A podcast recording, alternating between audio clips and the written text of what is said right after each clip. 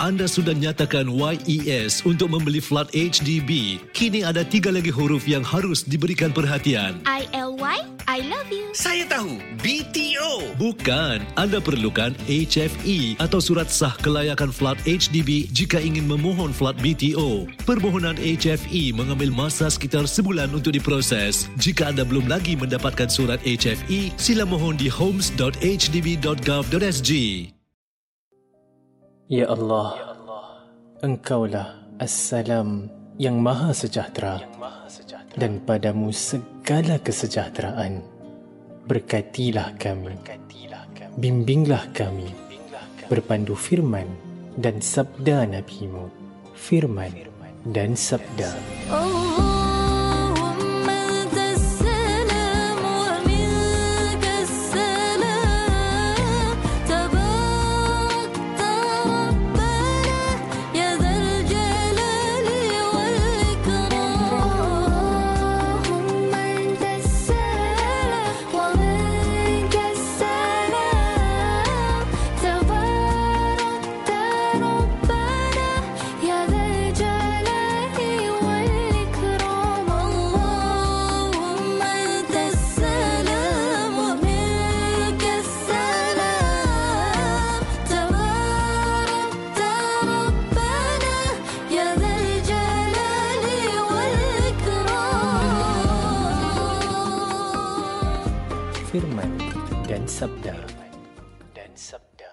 Bismillahirrahmanirrahim. Assalamualaikum warahmatullahi wabarakatuh. Selamat pagi pendengar yang dikasihi dan dirahmati sekalian. Semoga kita dilindungi dari kezaliman dan semoga tidak tergolong dari mereka yang menyesatkan dan diberikan petunjuk serta dijauhi dari azab neraka. Hari ini Sabtu, 6 hari bulan Januari 2024 bersamaan 24 Jamadil Akhir 1445 Hijriah dalam firman dan sabda. Kita mulakan firman dan sabda dengan mendengar sambungan bacaan surah An-Nisa ayat 80 hingga 86 dari yang berbahagia Qari Ustaz Zahil Zakaria Al-Hafiz. أعوذ بالله من الشيطان الرجيم من يطع الرسول فقد أطاع الله ومن تولى فما أرسلناك عليهم حفيظا ويقولون طاعة فإذا برزوا من عندك بيت طائفة بيت طائفة منهم غير الذي تقول والله يكتب ما يبيتون. فأعرض عنهم وتوكل على الله وكفى بالله وكيلا. أفلا يتدبرون القرآن؟ ولو كان من عند غير الله لوجدوا فيه اختلافا كثيرا. وإذا جاءهم أمر من الأمن أو الخوف أذاعوا به ولو ردوه إلى الرسول وإلى أولي الأمر منهم لعلمه الذين يستنبطونه منهم ولولا فضل الله عليكم ورحمته لاتبعتم الشيطان إلا قليلاً. فقاتل في سبيل الله لا تكلف إلا نفسك وحرض المؤمنين. عسى الله أن يكف بأس الذين كفروا. والله أشد بأسا وأشد تنكيلا من يشفع شفاعة حسنة يكن له نصيب منها. ومن يشفع شفاعة سيئة يكن له كفل منها. وكان الله على كل شيء مقيتا. وإذا حييتم بتحية فحيوا بأحسن منها أو ردوها. إن الله كان على كل شيء حسيبا. Demikian tadi bacaan surah An-Nisa ayat 80 hingga ayat 86 dari yang berbahagia Qori Ustaz Zahil Zakaria Al-Hafiz. Sidang pendengar yang dikasihi sekalian, sesungguhnya manusia makhluk yang lemah dan tidak sempurna. Maka mohonlah pertolongan dan perlindungan dari Allah Ta'ala. Meneruskan firman dan sabda, kita bersama yang berbahagia Ustaz Mustaza Bahari dengan ceramah bertajuk Manusia yang Lemah. Akak, exam ni susah. Ana tak boleh buat. Ana stres. Macam mana ni? Eh, Ana, kau cuba fokus satu-satu dulu. Lepas tu, kau dah usahakan ni semua. Kau minta doa kat Allah. Minta kekuatan, minta dipermudahkan. Yang penting kau dah usaha. Kau doa dengan Allah. Bismillah. Assalamualaikum warahmatullahi wabarakatuh. Alhamdulillah wassalatu wassalamu ala Rasulillah wa ala alihi wa sahbihi wa man tabi'ahu wa wala. Subhanaka la ilma lana illa ma 'allamtana innaka antal alimul hakim. Rabbi shrah li sadri wa yassir li amri tam lisani yafqahu qawli amma ba'd. Alhamdulillah dan kita bersyukur kepada Allah Subhanahu wa taala dengan segenap kesyukuran kepadanya dengan kita melaksanakan apa yang diperintah dan kita menjauhi apa yang ditegah dan mudah-mudahan apa yang kita lakukan daripada ketaatan-ketaatan itu Allah kurniakan lagi kebaikan bagi kita dan Allah kurniakan kita nanti insya-Allah syurganya. Amin ya rabbal alamin. Kembali kita kepada surah An-Nisa ayat yang dibacakan sebentar tadi daripada ayat 80 hingga 86. Ayat ke-80 firman Allah Subhanahu wa taala, "May yuti'ir rasulah faqad ata Allah wa man tawalla fama arsalnaka alaihim hafizah. Yang bermaksud barang siapa yang mentaati rasul yang diutuskan dalam ayat, ini dimaksudkan ialah Nabi Muhammad wasallam sesungguhnya dia telah mentaati Allah. Dan barang siapa yang berpaling dari ketaatan itu maka kami tidak mengutusmu men- untuk menjadi pemelihara bagi mereka.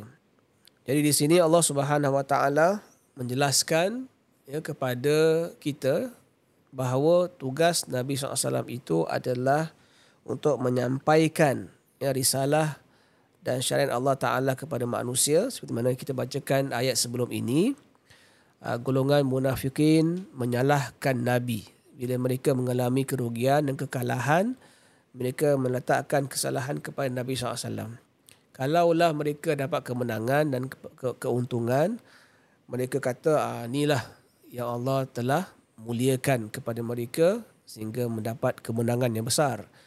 Jadi Allah pada ayat ini ayat 80 mengingatkan sekali lagi bahawa sesiapa yang mentaati rasul maka dia sebenarnya mentaati Allah. Okey itu itu permulaan tu untuk ingatkan bahawa apa sahaja yang Allah yang Nabi perintahkan khususnya dari sudut uh, peperangan eh uh, keluar berjihad fi sabilillah dalam keadaan senang ke susah ke kamu kamu keluar kerana mentaati perintah Nabi kamu adalah orang yang me- me- mentaati perintah Allah Subhanahu wa taala. Tapi kalau siapa yang berpaling daripada ketaatan itu maka kalau berlaku apa-apa yang tidak baik jadi jawapannya terletak kepada kamu dan jangan pula kamu nak salahkan nabi yang mengajak kamu eh, kepada kebaikan. Jadi Nabi SAW ni tugasnya hanyalah menyampaikan, bukan ditugaskan untuk mengawasi dan memastikan setiap orang hendaklah mengikuti apa yang diajakkan kepadanya. Ya, dan juga bukanlah tugas Nabi untuk dibebankan dengan sifat orang-orang yang berpaling tu sehingga Nabi akan dipersoalkan nanti di akhirat kenapa mereka-mereka berpaling. Ha, bukan itu tugas Nabi SAW. Jadi di sini Allah telah tegaskan bahawa Nabi ini tugasnya hanyalah menyampaikan. Eh. Kemudian ayat yang berikutnya wa yaquluna idza barazu min indika bayyana ta'ifatun minhum ghairal ladzi taqul wallahu yaktubu ma yubayyitun fa'rid anhum 'ala Allah wa kafa billahi wakila. Yang bermaksud dan mereka orang munafikin itu mengatakan kewajiban kami hanyalah taat. Tapi apabila mereka telah pergi dari sisimu, bagian dari mereka mengatur perancangan eh, pada malam hari ah, dengan mengambil keputusan lain dari apa yang mereka katakan tadi. Jadi Allah menulis perancangan mereka itu yang diatur pada malam hari, maka berpalinglah kamu dari mereka dan bertawakallah kepada Allah.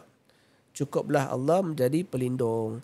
Jadi inilah yang disifatkan sekali lagi orang munafik bila mereka diperintahkan untuk keluar berjihad, mereka kata kami taat saja, kami ikut saja. Tapi bila sampai waktu malam, mereka cuba untuk mencari jalan keluar yang lain untuk elak daripada keluar berjihad bersama-sama. Jadi Allah kata apa? Allah kata Allah catat apa yang mereka lakukan itu dan Allah kata janganlah kamu wahai Muhammad hiraukan mereka itu sebab mereka sebenarnya tidak jujur dalam kehidupan mereka bersamamu wahai Muhammad dan janganlah merasakan begitu terbeban eh dengan perangai-perangai mereka itu sebab Allah mencatat kejahatan mereka yang mereka lakukan dan Allah akan bertanggungjawabkan perbuatan mereka di akhirat kelak. Dan uh, Allah juga menjamin Nabi SAW sebagai pelindung daripada kejahatan-kejahatan yang dibuat oleh orang-orang munafik itu dan tipu daya mereka. Ya. Kemudian ayat yang berikutnya firman Allah Subhanahu wa taala afala yatadabbarun al-Quran walau kana min indi ghairillah lawajadu fi ikhtilafan katsira. Maksudnya apakah mereka tidak memperhatikan al-Quran kiranya Quran itu bukan datang dari sisi Allah, tentulah mereka mendapat pertentangan yang banyak di dalamnya. Iaitu mengapakah orang-orang itu tidak mahu merenungkan dan mengkaji Al-Quran agar mereka dapat membuktikan bahawa di dalamnya tidak ada pertentangan. Dan uh, supaya mereka mengetahui kebenaran dari ajaran yang kamu bawakan. Di dalamnya juga disebutkan kisah-kisah benar dari umat terdahulu yang mendapat kemenangan kerana menurut perintah Rasul mereka dan mendapat kemusnahan akibat kedegilan mereka. Jadi sekiranya Al-Quran itu berasal dari selain Allah, nescaya mereka akan menemukan banyak perkara-perkara yang bercanggah dalam ketentuan hukum yang ada padanya dan banyak perkara-perkara yang saling bertentangan lah dalam makna-makna yang terkandung di dalamnya. So, kita lihat maksudnya di sini ialah apa yang ada Al-Quran itu bersifat konsisten.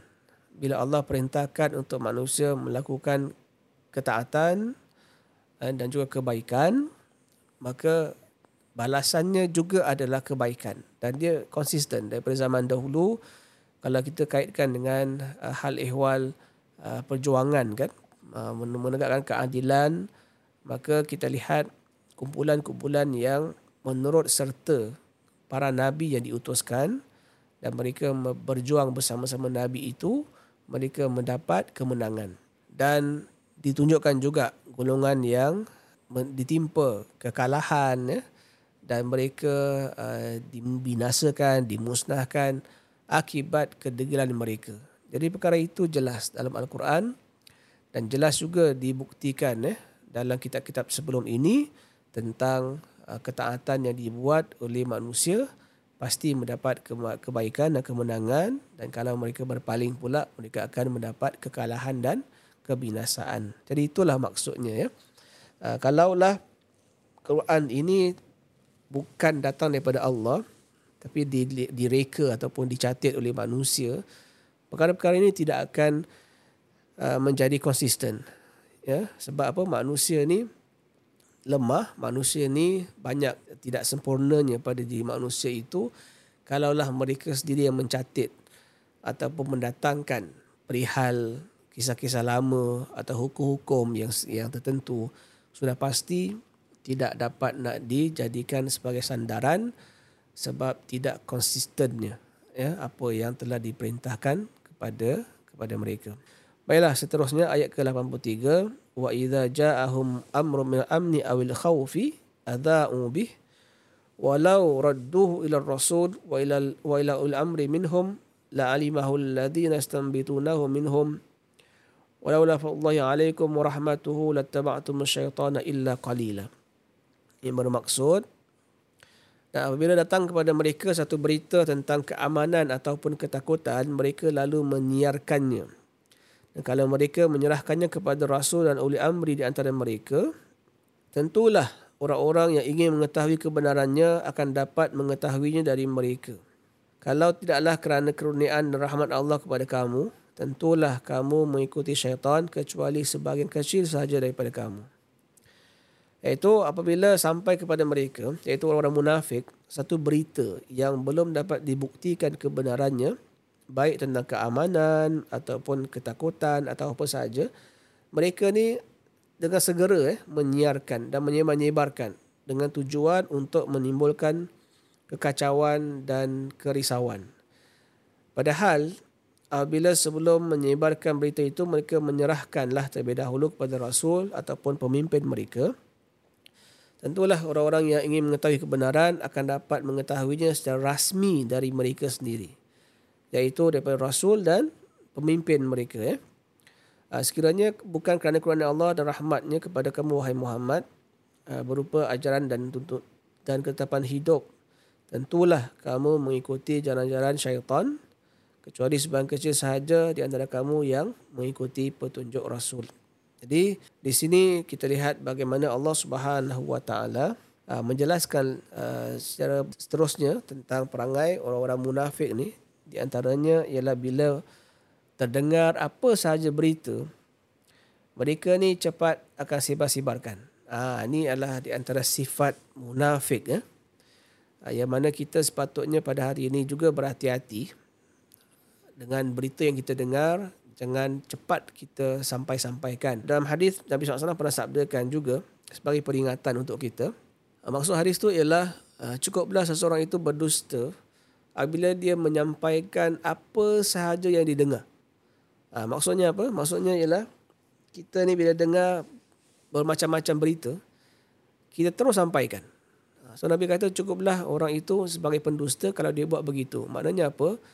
Maknanya kita ni kalau dengar apa-apa berita ataupun uh, khabar, hendaklah kita pastikan dahulu khabar itu betul ke tidak.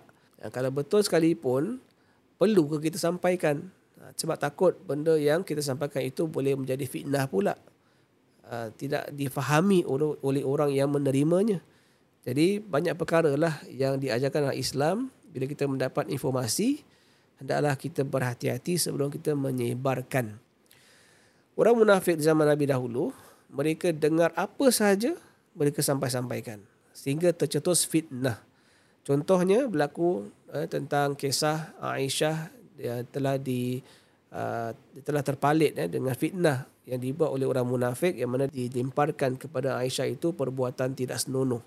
Ya, perbuatan sumbang dengan sahabat Nabi.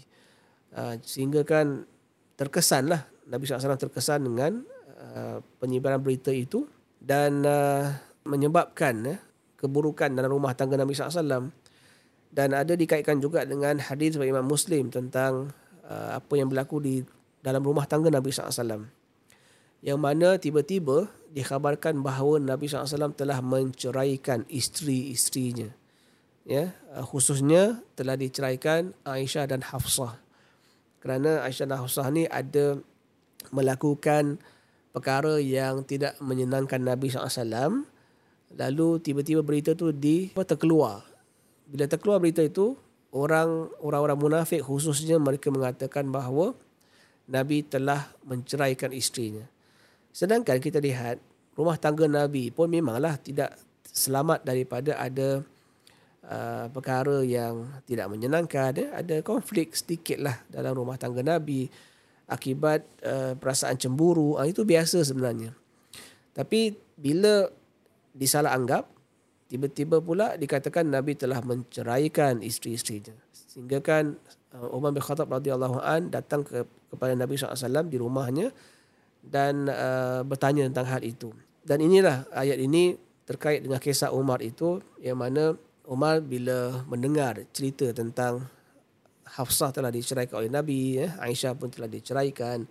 So Umar sendiri jumpa Nabi untuk mendapatkan maklumat yang lebih tepat lah. Jadi itu cara yang betul. Maknanya bila dengar berita itu dan ini, nak mendapatkan kepastian, hendaklah kita bertemu dengan orangnya. Jadi hakikatnya ialah Nabi SAW tidak menceraikan isteri-isterinya. Ha, itulah yang uh, kita lihat bagaimana orang-orang munafikin ni atau orang yang ada penyakit dalam hati mereka ni mudah membicarakan tentang perkara yang tidak benar. Ha, so kita hari ini sebagai panduan kita dan kita belajar daripada Al-Quran daripada ayat ini hendaklah kita berhati-hati ya dengan apa yang kita istilahkan hari ini sebagai gosip. Yang gossiping ni semua hendaklah kita pastikan adakah betul ke tidak. Kalau betul sekalipun perlukah kita nak sebar-sebarkan? Kalau betul pun kita dengar kawan tu ataupun orang itu telah menceraikan isteri dia misalnya. Perlukah kita sebarkan? Apa manfaatnya untuk kita sebarkan kepada orang lain pun? Ha, lebih-lebih lagi pada hari ini bila terdengar artis-artis bercerai ke apa kan? Ha, kita pun wah sibuk menyebar-nyebarkan. Okey, apa man, apa manfaat untuk kita bila kita sebarkan? Ya, jadi itu kita perlu fikirkan bersama secara waras. Takut-takut bila kita sebarkan dia menjadi perkara yang uh, salah ataupun perkara yang tak menguntungkan dan itu akan menyebabkan kita nanti bila dipertanggungjawabkan oleh Allah Taala kita tak dapat jawab nanti di akhirat. Nauzubillah lah ya. Jadi elakkan daripada sifat itu sifat suka menyebar-nyebarkan perkara yang tidak pasti pun kebenarannya dan kalau pun perkara itu pasti ada kebenaran tapi kita juga perlu fikirkan apa baiknya untuk kita sebarkan. Ha, itu perlu kita lakukan bersama-sama insya-Allah. Kemudian berikutnya ayat 84. Fa fi sabilillah la tukallafu illa nafsak wa hardil mu'minin asallahu an yakufa ba'sal ladina kafaru wallahu ashaddu ta, wallahu ashaddu ba'san wa ashaddu tankila. Bermaksud maka berperanglah kamu pada jalan Allah tidaklah kamu dibebankan melainkan dengan kewajiban kamu sendiri Kubarkanlah semangat para kaum mukminin untuk berperang. Mudah-mudahan Allah menolak serangan orang-orang yang kafir itu. Allah amat besar kekuatan dan amat keras siksaannya. Setelah Allah SWT menjelaskan sifat munafikin yang mana mereka yang menyebabkan mereka enggan pergi berjihad dan melemahkan semangat orang lain untuk berjihad, maka Allah menjadikan itu sebagai uh, peringatan agar Rasulullah SAW tetap menjalankan urusannya tanpa mempedulikan sikap orang-orang munafik itu.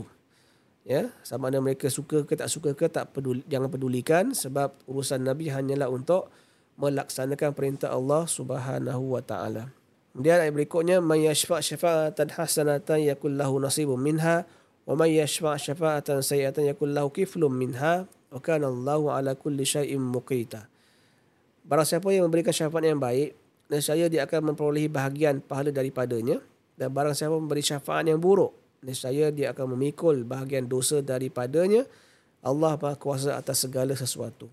Syafaat uh, ataupun pertolongan yang baik adalah setiap syafaat yang ditujukan kepada seseorang untuk melindungi hak seorang muslim atau menghindarkannya daripada kemudaratan. Ya barang siapa yang beri syafaat yang baik kepada orang lain misalnya membantu agar dapat menjalankan kebaikan ya maka dia akan memperolehi bahagian pahala sesuai dengan amalannya itu. Dan sebaliknya bagi mereka yang uh, membantu orang lain agar melakukan keburukan, maka dia juga akan menanggung dosa sesuai dengan bantuan orang yang melakukan keburukan itu. Jadi ayat ini mendorong kita untuk sama-sama menolong dalam kebaikan ya dan kita mengelak daripada menolong kepada kejahatan seperti mana dilakukan oleh kaum munafikin.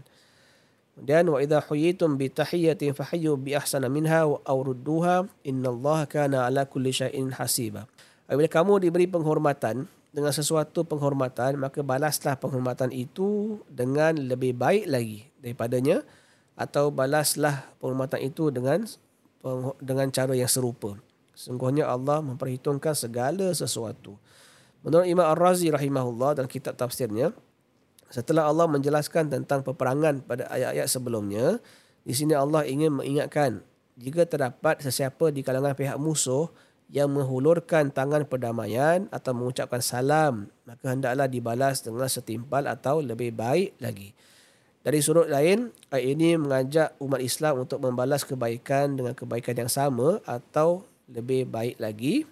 Jika seorang mengucapkan salam, jawablah salam dengan setimpalnya atau jawapan yang lebih baik. Ha, misalnya bila kita dalam, dalam masalah memberi salam ni kan, Nabi SAW pernah, pernah ingatkan kalau seseorang itu memberi salam kepada kamu dengan Assalamualaikum, jawablah dengan lebih baik lagi iaitu Waalaikumsalam warahmatullah.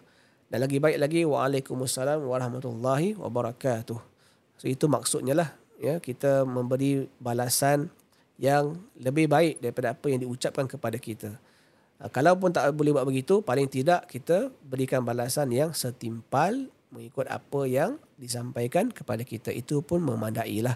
Tapi Allah ingatkan kita untuk kita melakukan yang lebih baik lagi. Jadi insyaAllah mudah-mudahan kita menjadi hamba Allah yang memang ya, berusaha untuk mencapai yang terbaik dalam kehidupan kita. InsyaAllah jumpa lagi lain siaran. Wallahu'alam bisawab. Assalamualaikum warahmatullahi wabarakatuh. Demikian tadi penyampaian ceramah bertajuk Manusia yang Lemah dari yang berbahagia Ustaz Mustaza Bahari dalam firman dan sabda.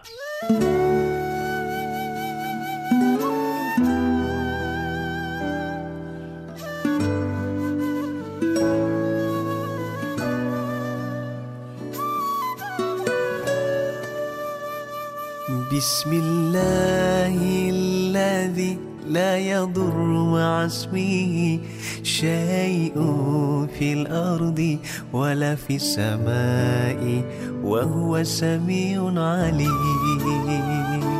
بسم الله الذي لا يضر مع اسمه شيء في الأرض ولا في السماء وهو سميع عليم